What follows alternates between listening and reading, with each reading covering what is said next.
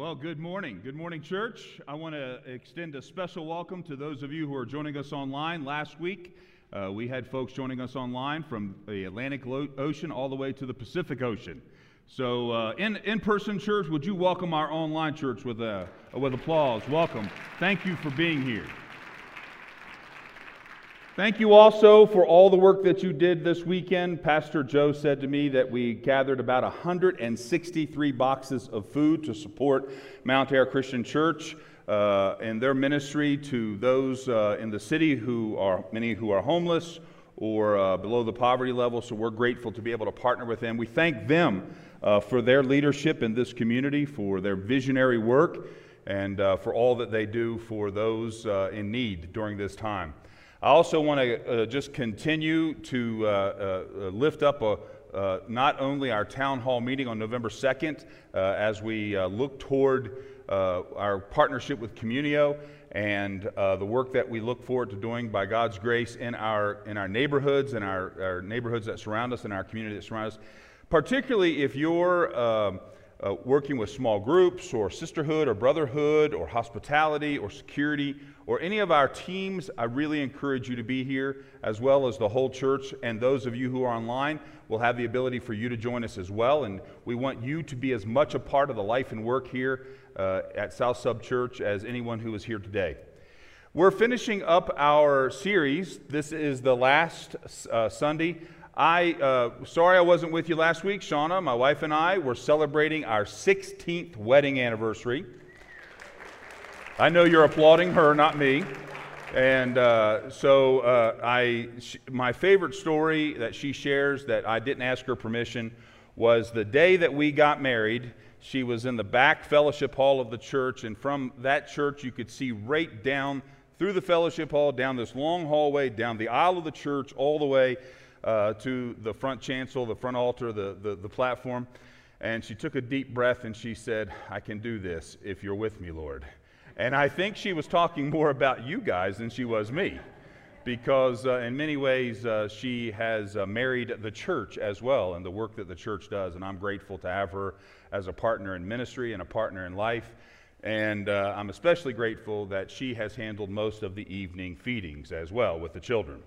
So, we are in week seven, uh, and we are finishing up. As I said, uh, I, I want to thank Pastor Joe for last week's message if I had known he was going to preach that message, which was awesome, I would have had him in this series because he did a phenomenal job at lifting up the gospel, and I'm grateful for that word.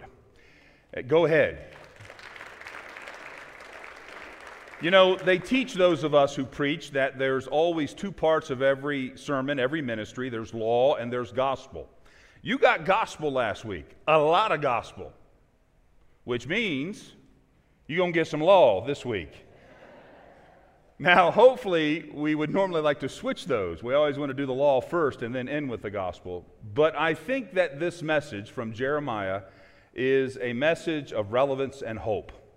So, if you have your Bibles, your tablets, or however you read God's Word, we're looking at Jeremiah chapter 29. Everybody that has been in the church any length of time knows Jeremiah 29.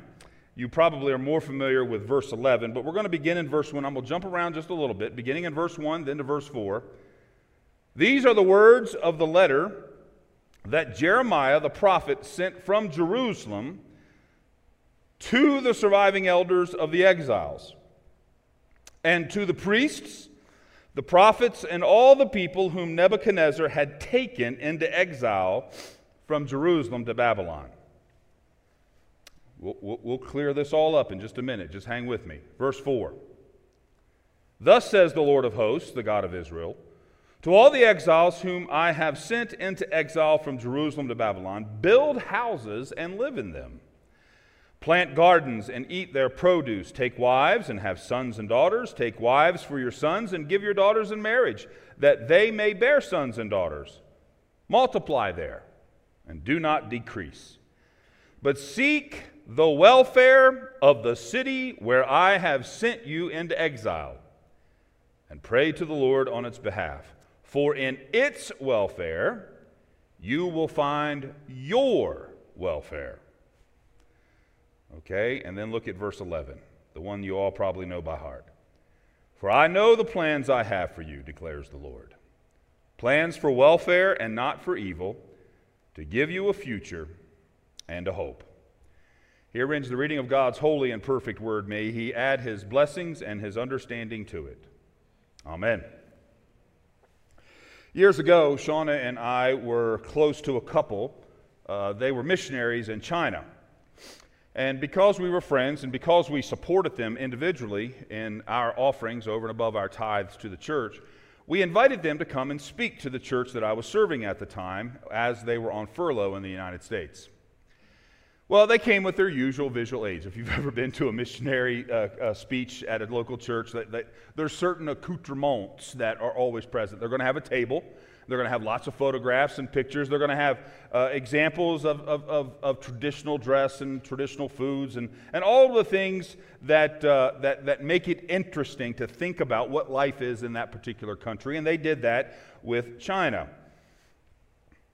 Now, most of you probably know that even though Christianity isn't technically illegal in China, it is definitely governed by the state. You can only worship in state approved churches. You must register with local governments and use state approved Bibles. In the Chinese government, in the United States, we believe freedom of religion, and in China, they believe in freedom from religion, which means that no non believing person should be in any way subjected to anything that might look religious. So that's why the Chinese so uh, oversee the expression of Christianity and all religions in China. As a matter of fact, the Bible that is allowed to be used by Christian in China is written in one of the most difficult dialects that the Chinese have. Um, it, it's probably along the lines of if you started using, oh, let's say, the Wycliffe Bible. Now, now that's the English Bible that predates, that was, that was translated before the King James Version. I mean, that's how convoluted that language would be to us. And if you're caught gathering with other Christians in a non approved setting at a non approved time using a Bible that's not approved, you can be placed under arrest. And one of the things our missionary friends told us is that the Chinese officials are always roaming the neighborhoods seeking to catch folks in the act. It was a powerful evening as they shared with us their mission, their ministry, the growth and transformation that's occurring in China. And so, as the host, as the pastor, one of the pastors, I stood up and I said, Hey, thank you very much. Uh, I, is there anything that we here in the land of freedom, in the United States, could be praying for you? I mean, I mean, things like resources. You know, everybody wants resources. And you know what I mean when I say resources for Bibles, perhaps, that we could smuggle in for you. Would you like us to pray for the end of persecution of the Christians in China? And as soon as I said that, and I might have shared this with you before, a most horrified look came upon the face of this missionary, and he said, No, no, we do not want you to pray for an end to persecution. Persecution is what is helping Christianity grow in China. As a matter of fact, here's the clincher Chinese Christians are praying for persecution to come to the church in the West. For we know that that is what will help the faith grow in the United States. We'll come back to that in a little bit. So there you have it. Our brothers and our sisters in China are mourning the fact are grieving the fact that Christianity in the United States is growing cold, commercialized, consumer driven, and is in need of a season that will prune our tree so that the new branches will grow and produce fruit. Now, I've shared with you before that Jeremiah is one of, if not the most favorite book I have in the Old Testament. It's a troubling book, filled with confusion, warring voices that all claim to speak for God. If you want to know more about Jeremiah, you can read Jeremiah. You can go to YouTube and search for Jeremiah, the 1998 film. YouTube actually lets you watch the entirety of the film for free. You have to put up with some commercials, but other than that, He's a powerful prophet and one that doesn't often get the attention he deserves.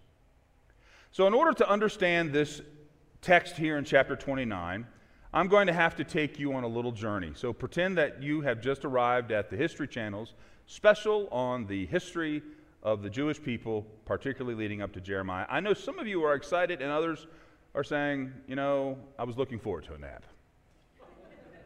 but let me start at the beginning. Let me start at the point that probably most of us are familiar the Exodus. The Israelites have left the land of Egypt out of bondage. They've wandered in the wilderness, and they finally come to the promised land, which is filled with a group of people called the Philistines, the ancient Philistines. Uh, actually, uh, many uh, anthropologists believe that they are the ancient uh, folks that we now know today to be the Palestinians. I don't know if that's exactly true, but that's what historians tell us. Finally, the, the Israelites have conquered the land of, Philist, of Philistines, uh, ancient Palestine, and they are what is called a true theocracy. Now, you might have heard that, new, that, that word in the modern day news as a bad thing, and, and the way they interpret it, it probably is true, except when they use the word theocracy, they're not using it correctly. That doesn't surprise me. It's the major news cycle. A true theocracy is not where religious people rule. A true theocracy is where God rules. And Israel is a true theocracy. God is their king. The people still worship at the tabernacle. That's the uh, the Ark of the Covenant and the altar and the tent that they built when they were in the wilderness. And that tabernacle, this, this, this tent like worship center, is kept at a city called Shiloh, which is about 27 miles north of Jerusalem. Now, to put that into context, that's sort of like us uh, having a tabernacle in Commerce City from us where we are today. So it's not all that far. They weren't, they, they, they weren't able to conquer the city of Jerusalem yet. That's something that a lot of folks don't realize. So Jerusalem is still held by the indigenous people called the Jebusites. And during this time, they live under judges. Now, judges don't rule all the time. Judges just pop up when there's a problem. When there's a national crisis, God raises up a judge the judge carries them through that crisis, and then the judge goes back to being an average everyday person, farming, shepherding, all the things that you do to make a living. They lived this way for 400 years. This is the book of Judges in your Old Testament. Near the end of this 400 year period, the Hebrews start asking God for a king. Whole history behind that. And God acquiesces and he gives them a king, King Saul. Now, King Saul, he was able to do some good things. He helped bring the 12 different tribes of Israel together, sort of. But in the end, he made the mistake of assuming that he could make the sacrifices before a battle instead of the priest. And because of his disobedience, it cost him his throne, and then God raised up the second king of Israel, King David. Now, it was under the reign of King David that they were finally able to conquer the city of Jerusalem, which is why it's called the city of David. And it's during David's reign that God reminds his people that the original promise given to Abraham, which was done over a thousand years before David, that the Messiah would come from the Jewish people and that the purpose of the Messiah would be so that all nations could call God blessed. That is, as the Messiah was not to redeem just the nation of Israel, but that the Messiah was for the whole world. But you know the story about David, how he messes up, how he has an affair, some might say. I would say essentially forced himself upon Bathsheba, had her husband Uriah murdered. God sees it, sends a prophet to confront him. David repents, and God preserves the kingdom not because necessarily David is such a wonderful guy, but because God made a promise that he would bring the Messiah out of that tribe of Judah. You see, sometimes it's not our righteousness. As a matter of fact, I might argue all the time, it's not our righteousness that causes God to be faithful. It's because God is faithful that God is faithful. Well, eventually David dies and his son Solomon becomes king, and it's during that reign that the temple is built in Jerusalem. And so now the tabernacle at Shiloh is moved to Jerusalem, and the Ark of the Covenant is placed in the inner room, the Sanctum Sanctorum, the Holy of Holies. The altar is placed outside, and the temple worship begins. Now, after Solomon's death, and because Solomon's son, Rehoboam, listens to foolish counsel, he raises taxes. If there's any budding politicians in here, may I suggest to you that the promise to raise taxes is not what brings national unity. And it didn't here either. And the kingdom split. Eleven tribes went to the north, and they retained the name Israel, and they established their capital in Samaria, actually the town of Tirzah, which is only a few miles from Shiloh, incidentally, which was where the tabernacle had been kept. The southern kingdom calls itself Judah because that's the primary tribe where Jerusalem is. It keeps that one tribe of Judah, a smattering of Levites in order to work the temple, and just a few folks from the tribe of Benjamin. Incidentally, it's the tribe of Judah from which the Messiah will come.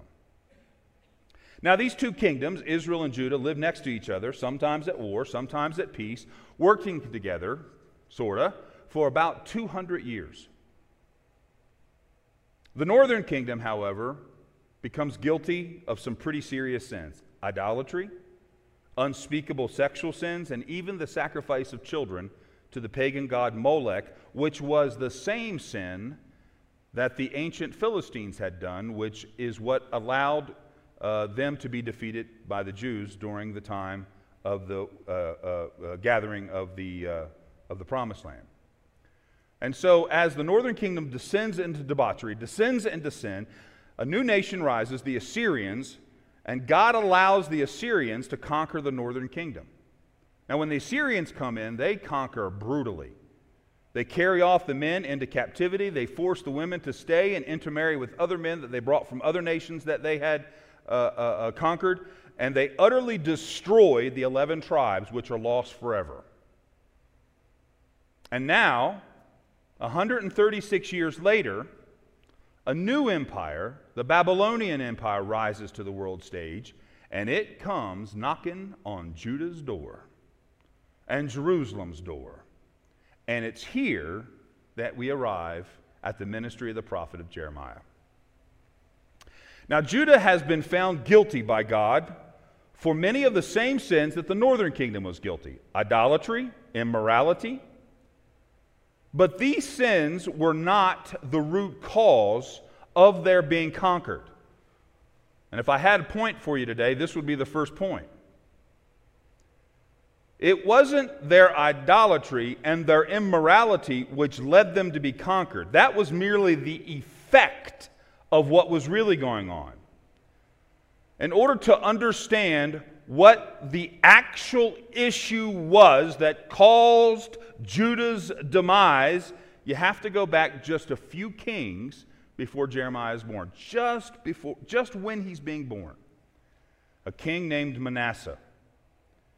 Manasseh decided that the best way to spread his influence in all of the nations was to erect statues and altars to pagan gods in the temple.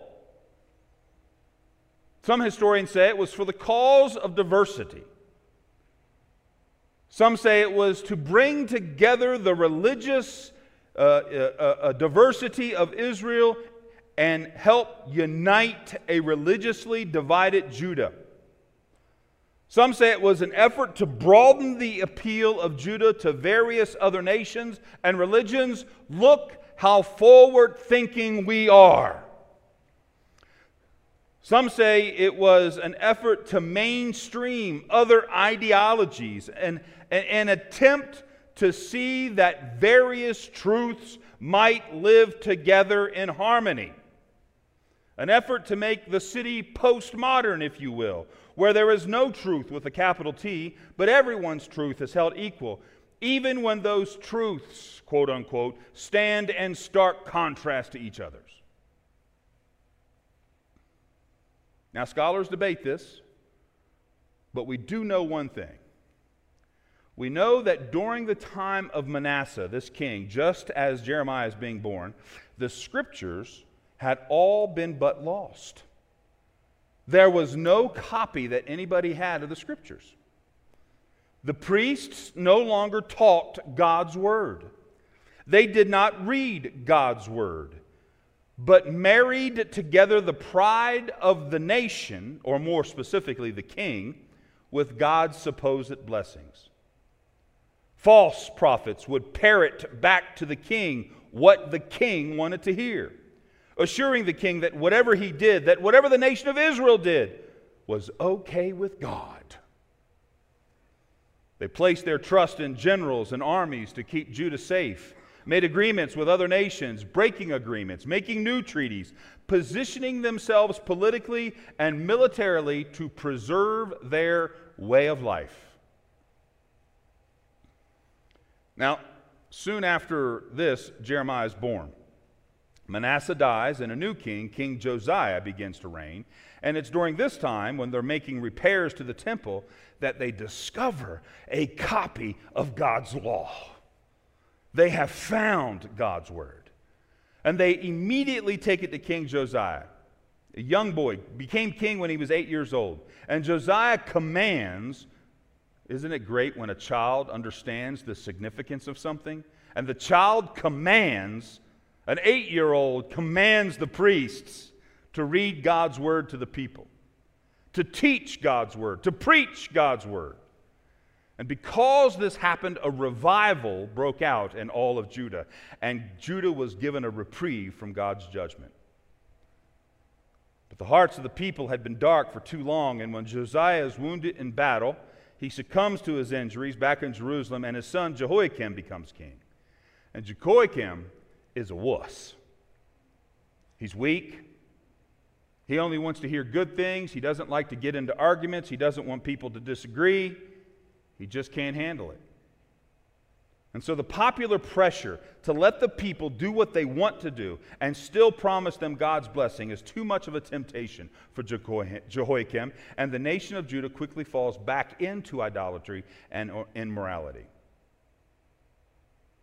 We want to do what we want to do, and we want to hear that God is okay with whatever we want to do. They desired a grandparent God who spoiled them, gave them what they wanted, and would, would protect them from the consequences of their actions. Because isn't that what a good God does? Now, let me pause here. Y'all see any similarities yet?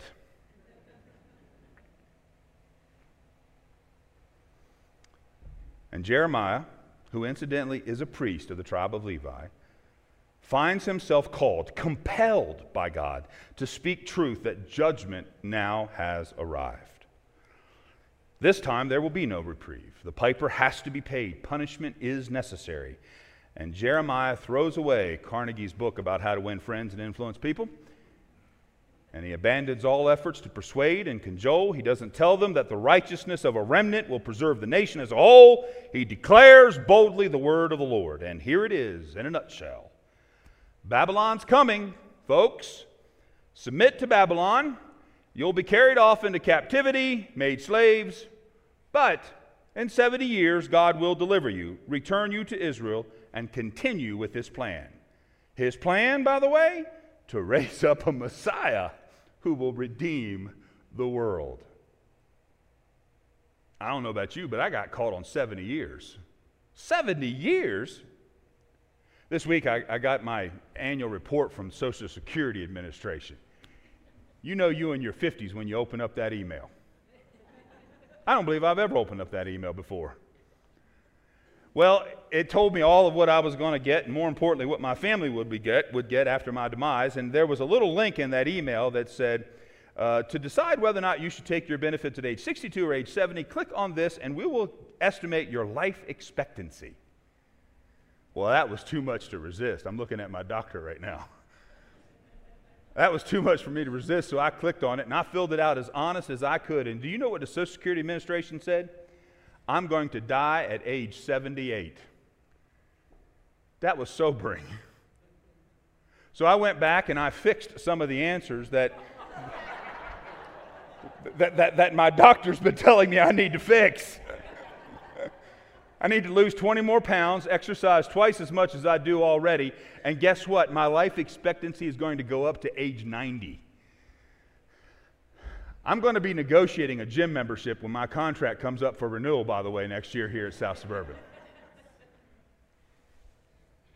70 years. That's a lifetime for many of us. And here's the thing in the time of Jeremiah, it was basically two lifetimes.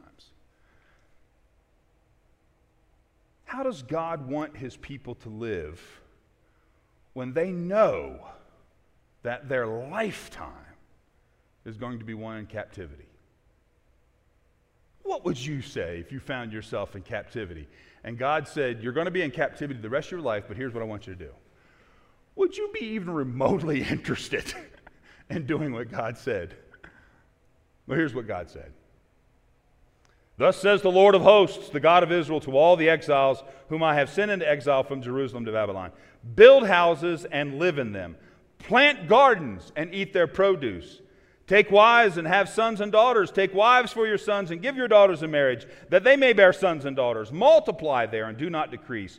But seek the welfare of the city where I have sent you into exile. Seek the welfare of the folks who are your masters. Seek the welfare of your captors. And pray to the Lord on its behalf. Ask God to bless your enemies. Uh, this is my, I'm adding to this so the Lord preserve me. But I want you to get this. For it is in the welfare of the city that you will find your welfare. Huh.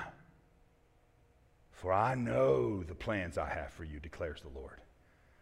Plans for welfare and not for evil, to give you a future and a hope. Now, I encourage you, first of all, to pick up either on our YouVersion Bible app the notes to this sermon or uh, on the paper versions that are at the Welcome Center, because in that I talk a little bit about what the word welfare means. I'm not going to tell you from the pulpit. You have to do some study on your own this week. But that's important. Now, listen, church, I'm not a prophet. Some might even say I'm not a very good preacher. We'll have to look at how many people stay online and watch us.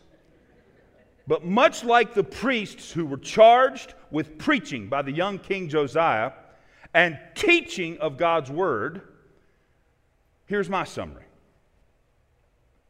Like Jeremiah, there are consequences to our having not read and taught God's Word for over 50 years. That's how long I've lived so far 52. In my lifetime, looking back on it, I have seen how we as the church have baptized our culture's obsession with consumerism sensuality, y'all know what I'm talking about. Judging value on how much money it can make us or how attractive we are to others. And here was the problem with Jeremiah.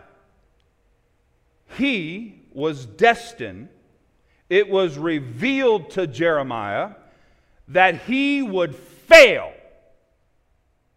in calling a city, a nation, to repent that did not believe or could not know that it needed to repent. And that is one of the things that really frustrates me. Because I would dare say that most in our culture today don't even know the destructive nature of their life. And the worst disease is the, is the disease you don't know about or you refuse to accept. And it's really no different today. Our culture, our church refuses to read God's word honestly. We reject it, believing that it is those who would follow an antiquated, dead religion like Christianity as the ones who need to change. A culture, I dare say, a church that cannot smell its own rot, see its own sickness, know its own need for redemption, believing it has earned God's favor, unable to recognize the Christ figure in Jeremiah.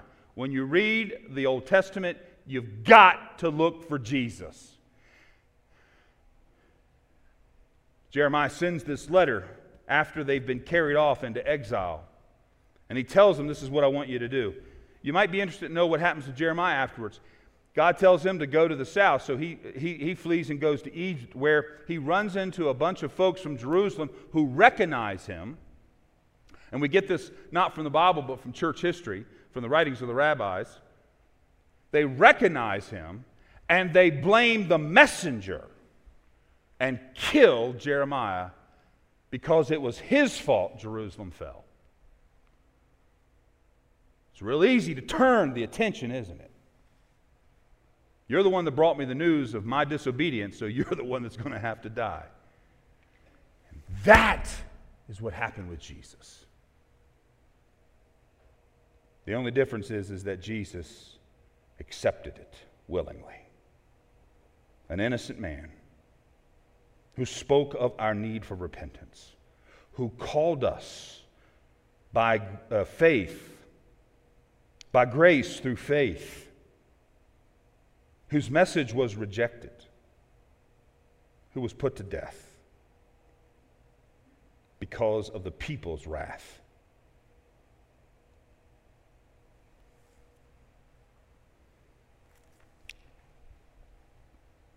But God says, even in the midst of your rebellion, even in the midst of your refusal to see your need for healing, guess what? I know the plans that I have for you, God says. Plans for welfare and not for evil, to give you a future and a hope. And, brothers and sisters, we're no different today than fellow human beings were thousands of years ago, finding ourselves in our own captivities, facing an, uh, our own unknown future in the midst of this pandemic and a world that is radically changed. But here's what we do know the Messiah has come. The promises that God was talking about in Jeremiah have come to pass. Jesus has come, and he is here. He is here. And we, maybe not in the same way as the Judahites in, in, in Babylon, but we too will seek the welfare of the city. We will pray to the Lord on its behalf for in its welfare we will find our welfare. Right here, stuck in the suburbs, in God's will. Could we ask for anything more? God is ready and has already been at work right here through you, through us for God's glory.